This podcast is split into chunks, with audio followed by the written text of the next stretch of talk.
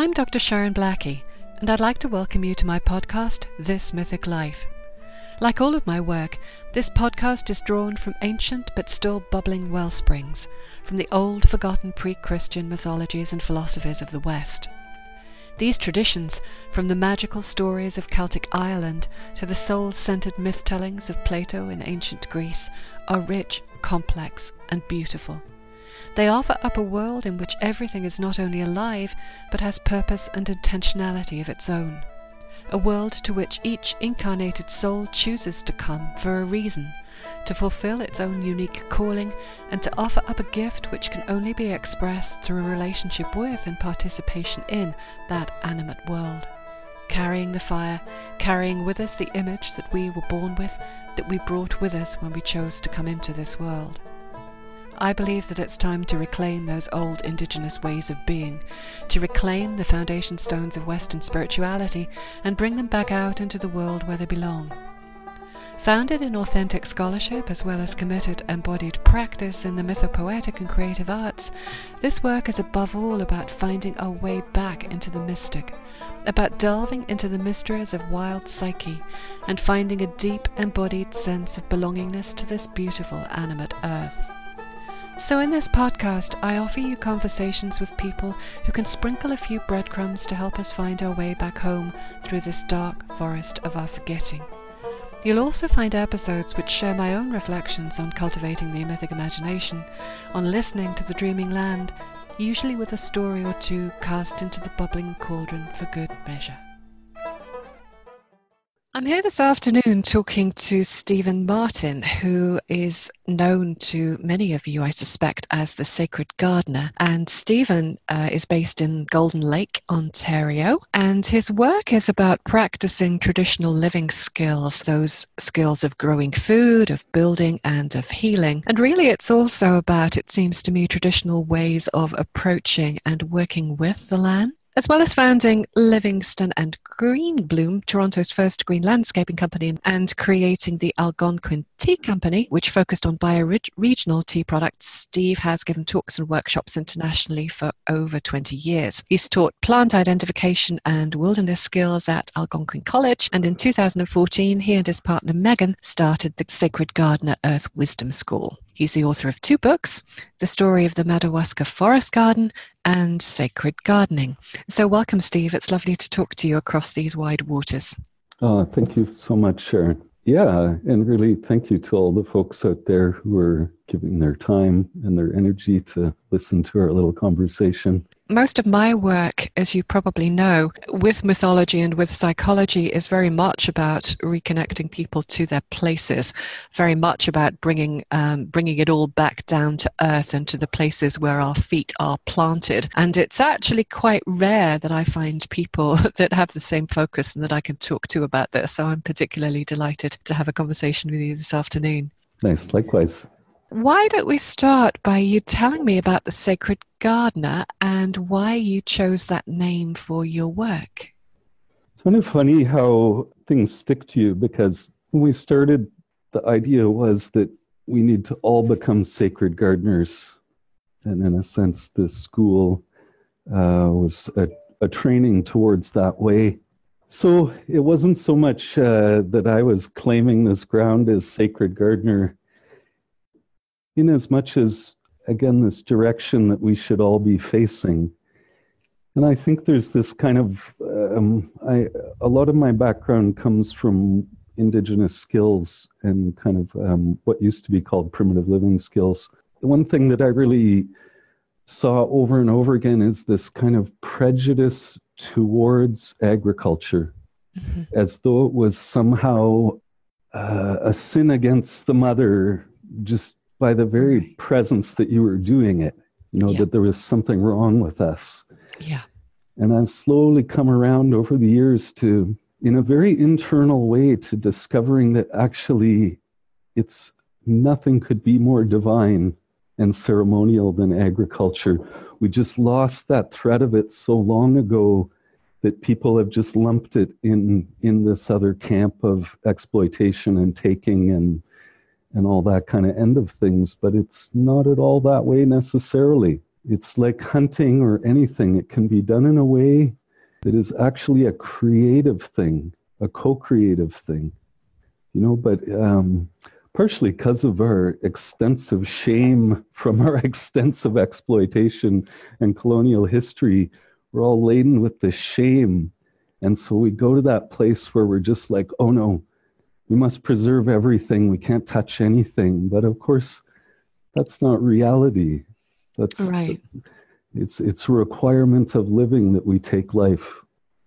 For sure. Whether it's plant life or animal life, at some level, something has to die in order for us to live. Yeah. yeah e- even the molecules that we're breathing are being annihilated. You know, they're being torn apart. Mm-hmm. Our very chromosomes, right, in growing right. are being torn apart. It, it's interesting to hear you say that, because that is one of the things that has driven me quite mad as well, quite frequently over the past few years, that this idea, which became very fashionable, I don't know, maybe ten, uh, ten years or so ago, that, that yes, agriculture was the beginning of all evil. And I don't know, maybe people like Paul Shepherd and other thinkers have perpetrated that view on the world in, in many, many ways. And of course, I think that's partly because all that people see these days, all that is really visible to people is is bad agriculture, you know, the kind of agriculture that uses pesticides, the kind of agriculture that produces monocultures. And as you as you rightly say, so many indigenous cultures have have practiced a much more um, sustainable form of agriculture. If we think of the classic Native Americans system of the Three Sisters, you know, I mean, that is agriculture, that is growing things that weren't there previously. For sure. Big time. And it was, nothing could have been more sacred to them, right? The corn. Right. How right. the corn came to them was through great sacrifice, you know, and through things that we can't even imagine. And this is kind of one of the ways that I talk about this, and I kind of demonstrate it, because it sounds kind of abstract and people are like, okay, yeah, maybe. But then I, I pull out something like an apple or a cob of corn, dried corn. And I say, so where did this come from? How, how is it that we have this incredible, incredible staple in our diet? And you know what? Nobody can ever tell me. So here we are in the age of knowledge. Right. And the most basic components of our daily life are complete mysteries. Yeah. Yeah. It's it's also interesting to me that there are many things in this that we'll pick up on, but one of the things that, that is interesting to me is that often when, when people when we are talking to people about that, they can just about, maybe some of them, accept the fact that an apple or a corn plant might just be okay. But when it comes to kind of animal-based agriculture, of course, that raises other questions. And it's quite complicated in this part of the world, because uh, the entire Irish economy, for example, going back well over two millennia, probably closer to three, is based on the keeping of cattle. You know, that's what they ate, because there was very little else in this land. And right. so the way, and of course, that's led to negative things, as as as always has the possibility of happen uh, of happening. But you know, they held cattle as, as sacred in, in many ways. They were they were sacred animals. It, and, you know, it, the, the relationship between people and, and the cattle wasn't necessarily as obviously exploitative as one might imagine. So there, there are always shades, aren't there, in this kind of argument? Absolutely. And I, I think it's it's almost easier to understand how that co-creative, cooperative relationship started with animals. And you can actually still see it, like, say, with the Laplanders, with the the reindeer, you know, where yeah. generally they're free, but they have these certain ways of keeping connected, keeping the reindeer as part of their extended family. Right. So they're traveling around with them. You know, they have ways of, um, what I guess, neutering the males. Yep. So yeah. that they become more docile and able to work with. And I mean, it's so beautiful to see how that all falls out. And then the idea that the very foundation of civilization, you know, Terence McKenna had some really interesting ideas about this, eh? That the, the full moon cults and the cattle cults, the original ones, all had to, also to do with the psychoactive mushrooms. Hmm. We're part of the lunar cycle. Right. And so partaking in this, in this sacrament brought you into complete connection with those animals.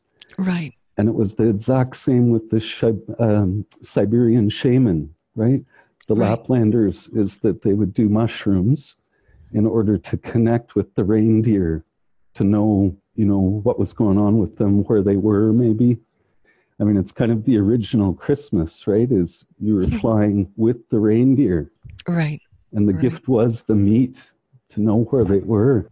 Exactly. And I think also, you see, you know, a lot of this passes into our mythology. So in, in Ireland, you know, the, the animals, even the domestic animals, become teachers. Uh, so it's not only wild animals that are your teachers. There's a beautiful story very briefly in Ireland about the Glasgavlin, um, which is um, basically the cow of plenty. Uh, and this was a cow, another worldly cow, whose milk fed armies, whose milk would feed the whole of Ireland. And she allowed every person to take a bucket of her milk when they had need for a bucket, until one day a woman came along with a sieve and basically milked her into a sieve, so that, you know, one bucket after another. But because the sieve had holes in it, it, you know, the, the idea was that the cow was fooled into thinking that the bucket was never empty, uh, uh, was never full. Um, anyway, when the cow caught on to this, she she bounded off into the ether and was never seen again uh, in the land of Ireland. So that's a really important, to me, that's one of the best teaching stories that we have about not taking too much. The you know, perfect just, story for our times, yeah. Isn't it just, just it really taking is. enough? But that comes from the relationship between people and domestic animals, which is that, you know, at some level you you enter into a bargain uh, with a domestic animal, don't you, that you will take what is necessary and and and no more than that. Absolutely. And same with the plants. And when you abuse it, it comes back on you almost right away, you know. It's really um for years I you know was a wild crafter, professional harvester for wild stuff. And wild crafters got this really horrible name, at least over here in North America, because they would go in and take everything. They'd, right. milk, they'd milk the cow with a sieve. You know, like they, they misperceived that because it was wild, they assumed it was free. But the way I teach it is, because it's wild, it's even more valuable. Right. You're, you're truly taking those beings from their family in the wild, and so they need to be courted in a different way than our domestic animals and plants, right? Uh, before, you know, taking them. And that's when it starts to feel the big shift. Like when I'm gardening and weeding, which is going on a lot right now, if you're looking at me from the road, you might go, oh, that guy's doing the same stuff I do. You know, it's, it's no different. He's still pulling weeds and he's still planting seeds and doing all these things. But there is a difference. If, if you're inside of it, and on the inside, and you're asking for permission, right. and you're asking for forgiveness, suddenly the whole thing has a different resonance. And the plants are not like us about giving themselves. They'll give themselves freely if you ask in the right way. And so then right. it becomes a receiving instead of a taking. And it, it's just a, it's a difference in approach, and it has to happen much slower. And it happen, has to happen among equals. We right. have to realize these plants and animals are our equals. They're all people. They're all people. There's humans, but everything has a personality. Everything is a person, and should be dealt with that way, you know, worked with that way, not dealt with. And and we're so used to, that's a difficult concept, isn't it? Because we're so used to taking, and we feel so guilty about taking, that I don't think that even the best of us are very good at receiving, you know, in, in that kind of giving way. Uh, so it does require a real, a real readjustment, a real d- change in your way of being in the world, to think in these terms about, about plants. Absolutely. And practice, right? Mm-hmm. We practice the taking thing. For years and years, we were taught how to do it, right? Yep. I mean, multi-generational, but I see with um, my children that the taking, there is a natural hesitancy in, in the core of us. Right. But then we've been told to, you know, just bypass that, and it's okay. It's our right to take this. Right. Exactly. You know, but, yeah. You say on your website, and it's a, I, I pulled the quote out to, to ask you about, because it's just such a lovely thing, or, or even maybe not to ask you about, just to read out to people. You say that gardening is a literal metaphor of reverence. Mm-hmm. And you didn't remember that you said that, did you? Oh, no. You know, I'm always just listening. Okay. If anything um, else is coming through on that. And I wonder if you could say something about that, about what that means to you. I, I know it's back to this concept of sacred gardening, but just to unpick that a little bit for people that are listening in. Yeah, absolutely. I think about where this all began and the origins of these things. And this is the funny thing is, for myself, and I think maybe, you know, not to put myself in the same category, but for many other key historians and people in the last several decades who have started to bring back the old way of seeing things, I think there's something interesting that happens where you discover it first, and then you become academic and start trying to find where it happened. So people like Peter Kingsley or Maria Gambutes, or, you know, like these folks, they felt it first. Right. They knew it was there, and then they went to look for it, and miraculously they find it, of course, because they, they had aligned themselves with the energies. So I kind of feel the same way about, about gardening, is that for me, over the years, it has become a ceremonial activity, the whole thing. And part of it is not passing it over to that industrial side of ourselves, that side of our brain and that side of ourselves that is always thinking about production and efficiency and all that nonsense. You have to let all that stuff go. You do it as a work of art. So everything from using the heavy hoe to originally break the sod, to making your mounds or, or your hills or your rows, that everything becomes a ceremonial act.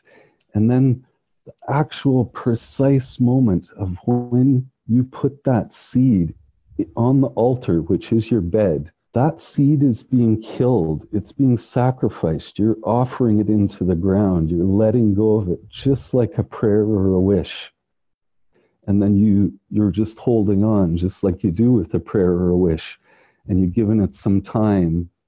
And then suddenly this miraculous thing comes back to you from it. You know, so it's really such a beautiful thing, right from the very start to the harvest, to the preparation of the food. Every, every step of it can be such a sacred thing, which can keep us connected to the sacred, right?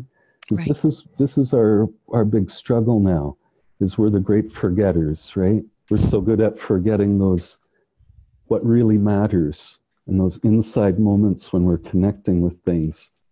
Because really that's all that matters, you know, and it is the origins of all knowledge and all culture, is those inside moments. But nobody's training us to do that. Everyone's just training us always to be on the outside of things.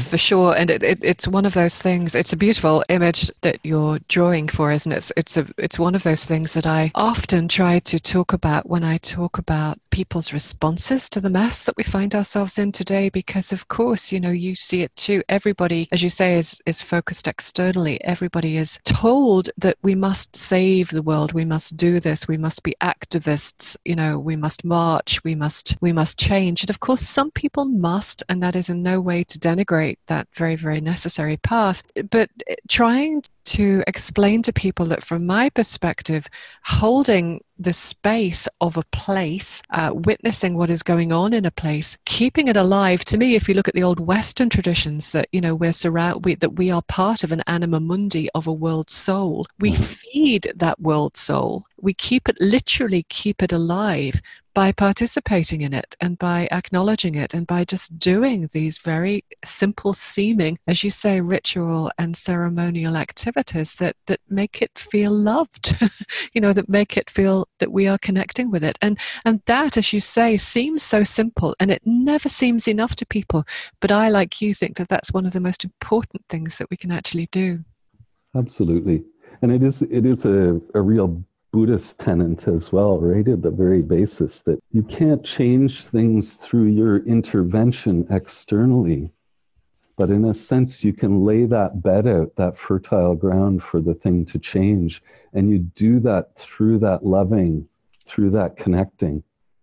Just how, as you said, beautiful and simple that reality is. That in fact, you know, you might imagine yourself as an activist and you're saving the world and saving your world. And, you know, as a few of my indigenous friends say, well, who are you saving it for? You're going to save it for later? You know, it's like it's all happening right now. And you must attend to it right now. And there's stuff right sitting on your lap that needs attending to.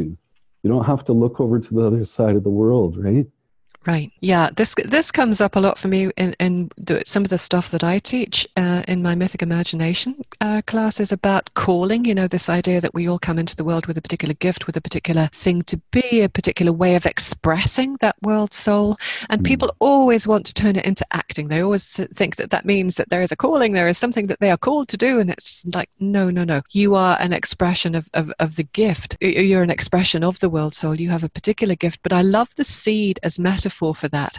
And James Hillman used the term, um, he used many terms to express what people come into the world with, but he also used the term acorn for that kind of, that sense of something, that sense of something that we're required to, to be, to do, to, to express, which is a seed of potential. You know, we come into the world with a potential for expressing a particular gift, but there is no guarantee of it. And I love that idea of you plant the seed and then you let it be, because I think a lot of the This, a lot of this way of being in the world requires a little bit of an unattachment to outcome. Mm-hmm. You know, we want the seed to grow. That's why we plant it, but we can't really control it. And so we have to do our best. We have to, you know, water it and do all of those things and then just sit back and let it, let it be itself. So I love that metaphor of the seed and gardening that you've, you've drawn for, for this whole concept of, of why we're here and what we're, what we're about. Oh, thanks. Yeah. And I, I agree that that, if one person, you know, can really find their center, you know, their Christ or their Buddha or their Mary or their Kuan Yin within themselves and truly be there, then it's like the ripples in a in a pond, right? Like it's yeah. just going to ripple out and affect everything, even though there may be no actual physical connection. Right. Exactly. Uh, the other thing that I'm curious about in respect of your work and, and your specific teachings, and again, um, looking at your website, you talk a lot about reading the land before you build or otherwise develop it or make major interventions in it, I guess. And I wonder if you could explain a little bit about your approach to that and how you go about reading the land, how you go about listening, how you go about feeling what, what it what it wants from us. Sure. It brings to mind when I was doing my M A. And my thesis supervisor was quite a stickler because he was the dean of the department. Uh, so he couldn't let anything, as he called it, fuzzy New Age thinking or anything vaguely flaky to to come by him. And I guess because of previous work uh, of other people, the term reading the land was very strong for him. And he felt very much that that's what I was doing. Mm-hmm. But I would always try to explain that for me, it, it wasn't reading so much as it was entering into communion with the land. I was being heard by the land and I was hearing the land. And so I think, again, these things sound all very simple, but just to say it didn't come to me for a good thirty years or something, this ability to be able to do this, because it did take a lot of bumbling around and a lot of mistakes and a lot of me hurting the land in different ways to kind of start to really be able to hear her in a continual stream. Right. So that when I go in and I hold an image, say, of developing a garden or a place, which will include everything that's going to have to happen in that place, I get a, a response from the land. And sometimes the land is willing to host us, and sometimes it's the exact opposite for our dreams, you know, to host our dreams. Mm-hmm. And other times it's just like, no, we're already full on doing something here or recovering from something else or whatever. And uh, I'll sometimes just get a no. And, you know, I think part of it also was with the tea company um, doing really extensive wild harvesting every year for twenty years or so. I would always ask, and I'd actually I'd connect with the place in my prayers in the morning when I was doing my offerings to the grandfather and to all the beings of my place, and I'd say, I'm coming for you today. like eloping with somebody, you know? And then when you get, when you get there, you see her in her full beauty before you take her, right? You really, really hold her up in the highest way. And occasionally, I would even occasionally have a whole truck full of people, like three or four people with me to harvest. And I just get a no, get back in the truck, not today, you know? And then, so I'd look at them and I'd just put my hands up and say, well, no, we're going to go do something else now. And they'd all look at each other and be like, oh, we just drove for half an hour to get here. It's like, yeah, sorry, you know, it happens sometimes. And some plants are much more giving. Say like a red clover, for example. You know, she's one of the friendliest ones around, and it's how she became included in our hay mixtures and all that stuff was her willingness to work with us, you know. So I never get a no from Clover. She's that really friendly kind of middle child, makes everything work, you know, for everybody, and is endlessly giving, you know, nutritive to right. us, to the land, to everyone. And, uh, but then there's some other fellows, you know, like say something like uh, Lobelia, the inflata, and very, very cantankerous. And if you pick this one at the wrong time, or you pick maybe the elder plants, the grandmother and the grandfather, she'll disappear from that spot. You'll never see her again. So you have to know each plant individually, and ideally they should be introduced to you by somebody, just like you would be introduced to a person. And in, you know, particularly say in certain cultures, traditional cultures, if you weren't introduced to people, you don't exist. They wouldn't look at you. They wouldn't want to talk to you, nothing, you know? So either you have to humble yourself in such a way at the beginning of that relationship that they'd be willing to talk to you, or you have to be introduced by somebody who already knows them really well, which of course was the tradition, right? The grandmothers right. and the grandfathers would always introduce their children to these ones. They'd see as healers which plants have affinities, um, which children have affinities with which plants, you know? And as healers, we have so many backward notions from allopathic medicine, but Uh, most healers actually only worked with maybe a half a dozen plants for everything. Mm. You know, we have this idea that you need to know one hundred twenty different herbs to be a herbalist or something. Right. It's not so. It's right. your relationship with those herbs that enables their spirit to come into what's happening and do the healing work, because you don't do any of it. I don't do any of the healing work. I'm just the facilitator.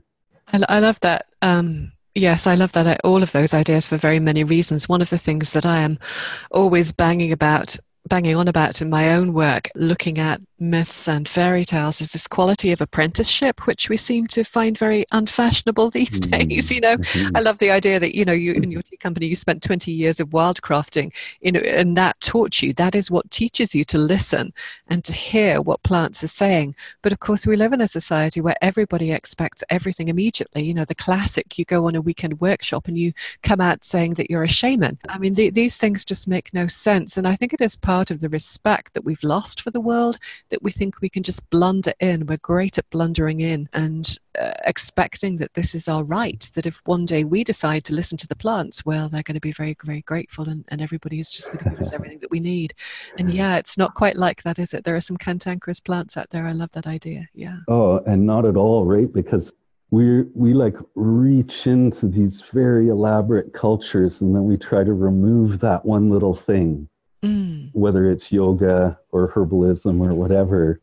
And then we think that we can practice that thing and it will bring us the same thing as it brought those traditional people. Right. But it has no context for it, right? So it's mostly just this isolated thing that doesn't have any integrity with your actual reality.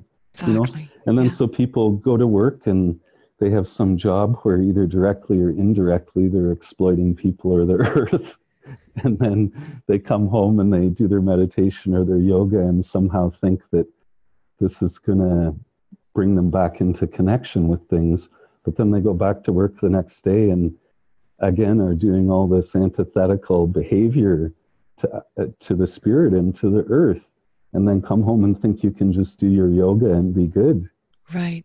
You know? and, and given given that we've defined the nature of the problem so beautifully, um, what what can you tell me a little bit? I'm sure it's a big, uh, I know the answer will be a big one, but but just give me some sense of how you approach changing that worldview, that mindset in your school. So people come to you, however they may find you. Where do you start? Where do you start with changing that mindset?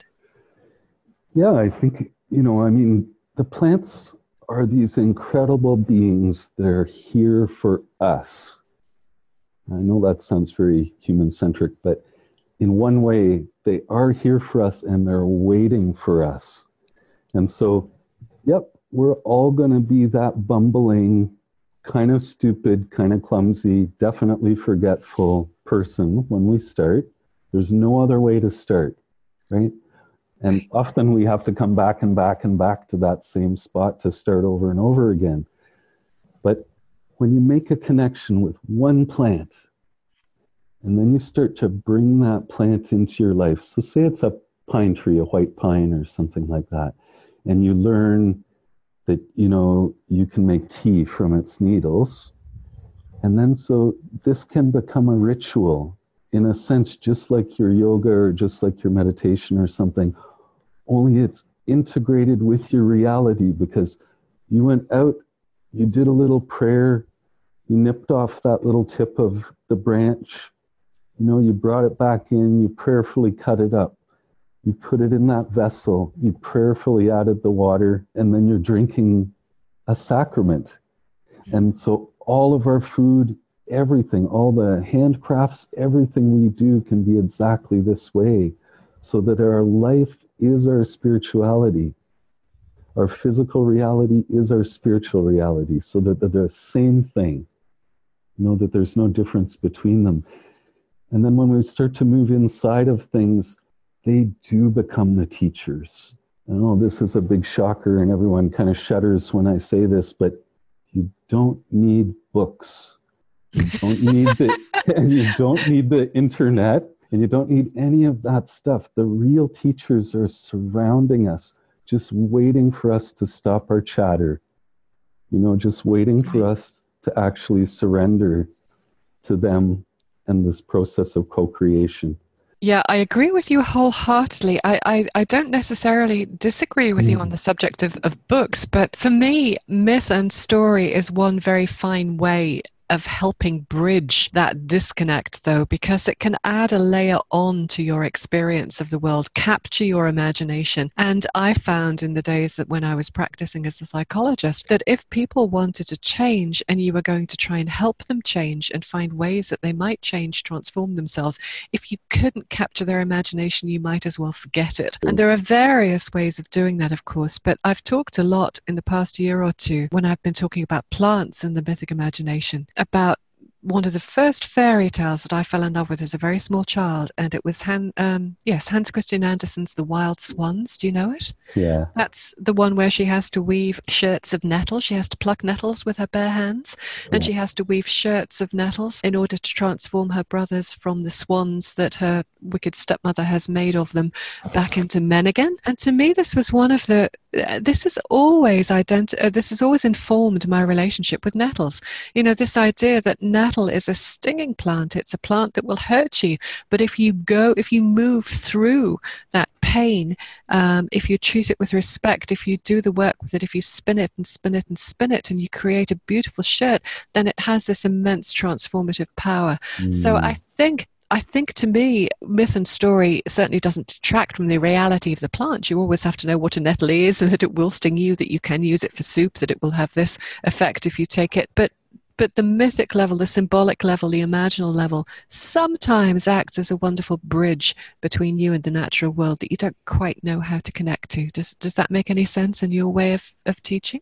Hugely. And and just giving us another window, a magical window to see these plants through. But I'd also kind of um, put back to you that the oral tradition of these stories is what really affects people. And you know, I had this really lovely thing happen with the story, The Voices of the Well, and that story. Right. And when I tell it to people, oh my God, right? It has a completely yeah. different resonance than when they read it. Right. You know? Right. Just because of all the other things that are in your voice, and that the the story becomes alive when you start or, oral, you know, like it, it has a life of its own, and it kind of tells itself then. It you just, does. You just become the mouthpiece, you know? Yeah, but but I do just want to say that in the same way that we were talking about um, agriculture becoming unfashionable, it has also become increasingly fashionable to put all of the world's problems on the rise of written language as opposed oh, yeah. to oral culture. And I think that that is also misinformed. I'm not uh-huh. saying that you're being that simplistic by any no. means, but just to broaden that out, you know, that I absolutely agree with you about the life of an oral story. And of course, my culture was very much an oral culture until not really very long ago. Uh-huh. But I think that for, that that there are many things that I, I found. I did not grow up in an oral culture. I grew up in a in a culture of books, and those Those words on the page came alive for me in just the same way, I believe, as words might if they were spoken around the campfire in a, in a society that I no longer had access to.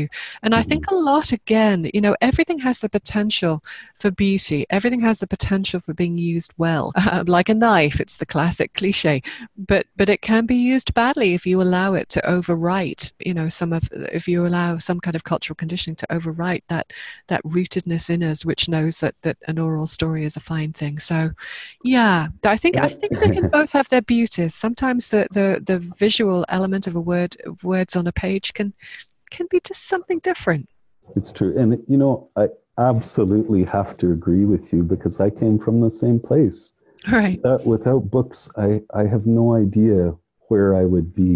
But this funny kind of thing has happened now where um, my eyes are starting to go. So yeah. I have to wear glasses to read. Right. And there's this kind of part of myself that's going, yeah, you don't need books anymore. Anyways, you're you're good. You know, like, but right. but I agree, when we come from such poverty and such desolation and kind of oblivion of all those traditions, then what's held in the books are these magical seeds, right? And they open up, they find their life in you. You know, I kind of talk about that in the first book that I, I, I, I thank the letters and the words for letting me hold them captive on the page hmm, and hope that they'll jump out into the reader's eye and find a place to swim in their imagination, you know? Yeah, yeah. To be released back into the stream of life from, from the book, you know, is right. kind of my wish. But right. I write books, right? I love books. Exactly. Yeah, sure. It's okay. Yeah, we yeah. can. For sure. um, I'm just making a point.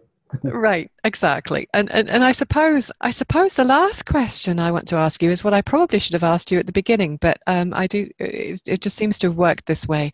Uh, as a psychologist, inevitably, I'm always interested by people's journeys through life and how they came to be who they are. Mm. And so I'm curious as to what brought you to this work, how how you came to it.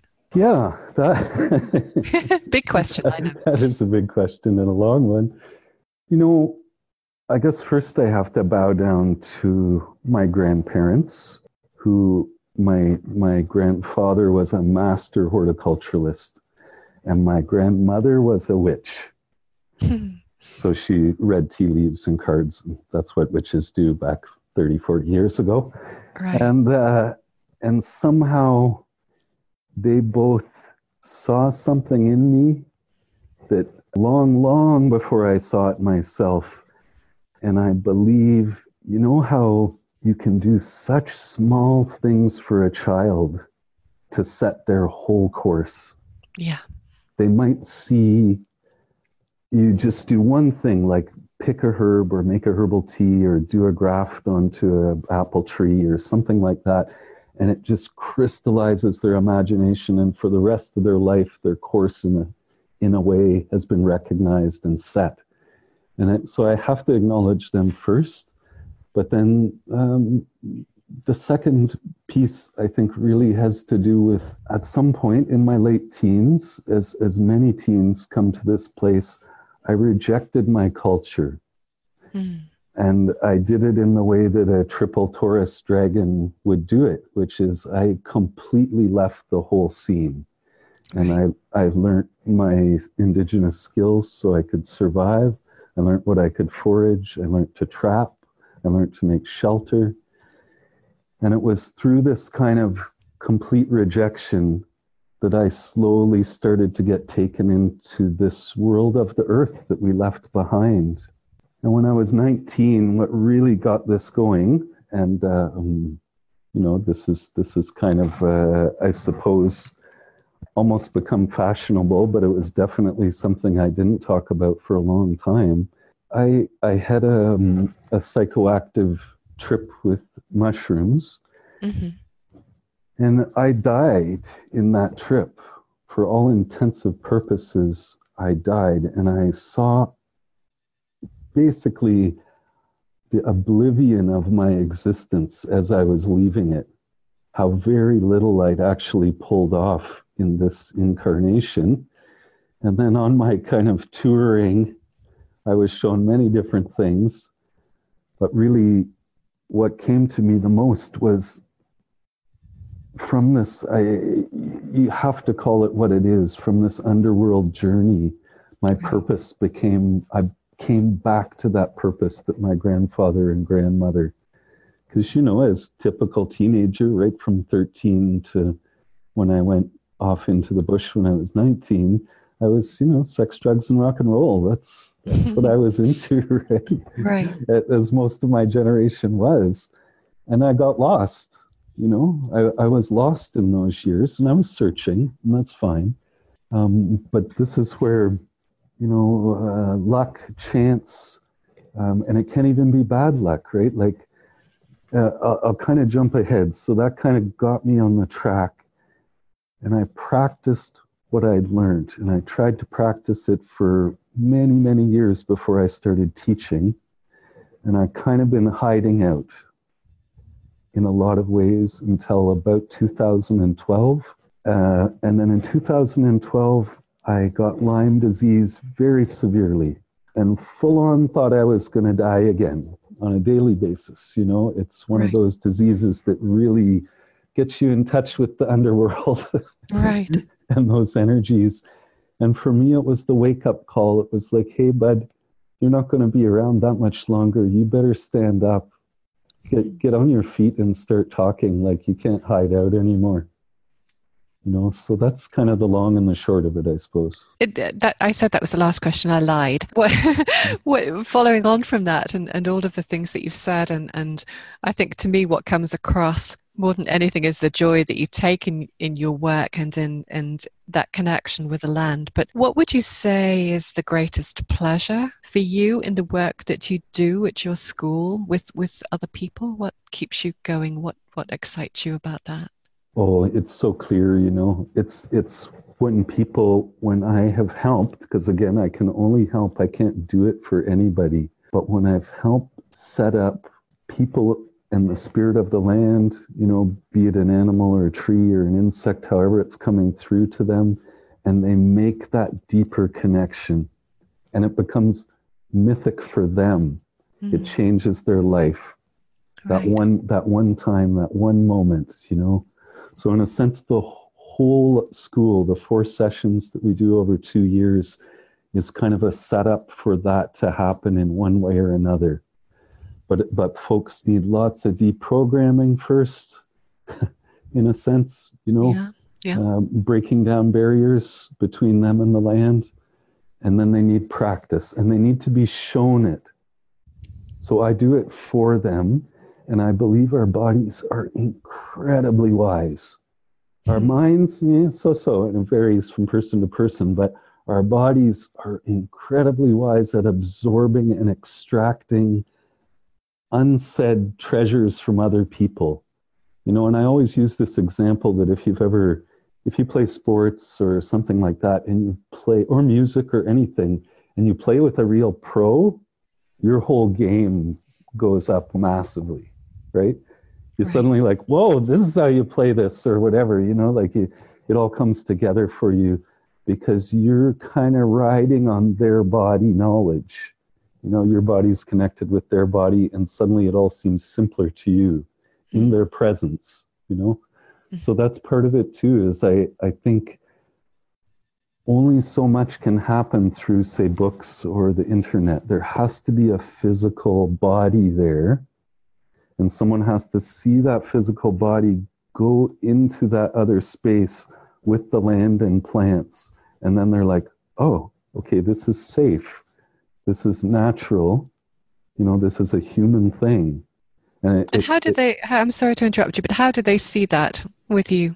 Yeah, well, this is an interesting thing, eh? I'm enmeshed in the land, and especially when I'm teaching and in a sacred place, in the movements of things. So the land is audibly and visually responding to what I say.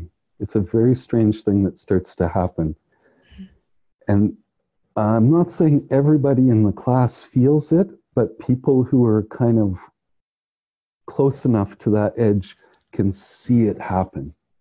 I mean, it happened with the thunder beings during this this year's class, where right. I have a long relationship with these beings. As soon as they come in the spring, I was right in the middle of teaching, but I have to stop, and they have to be fully acknowledged, right? Yeah. Um, as, as they come into my consciousness.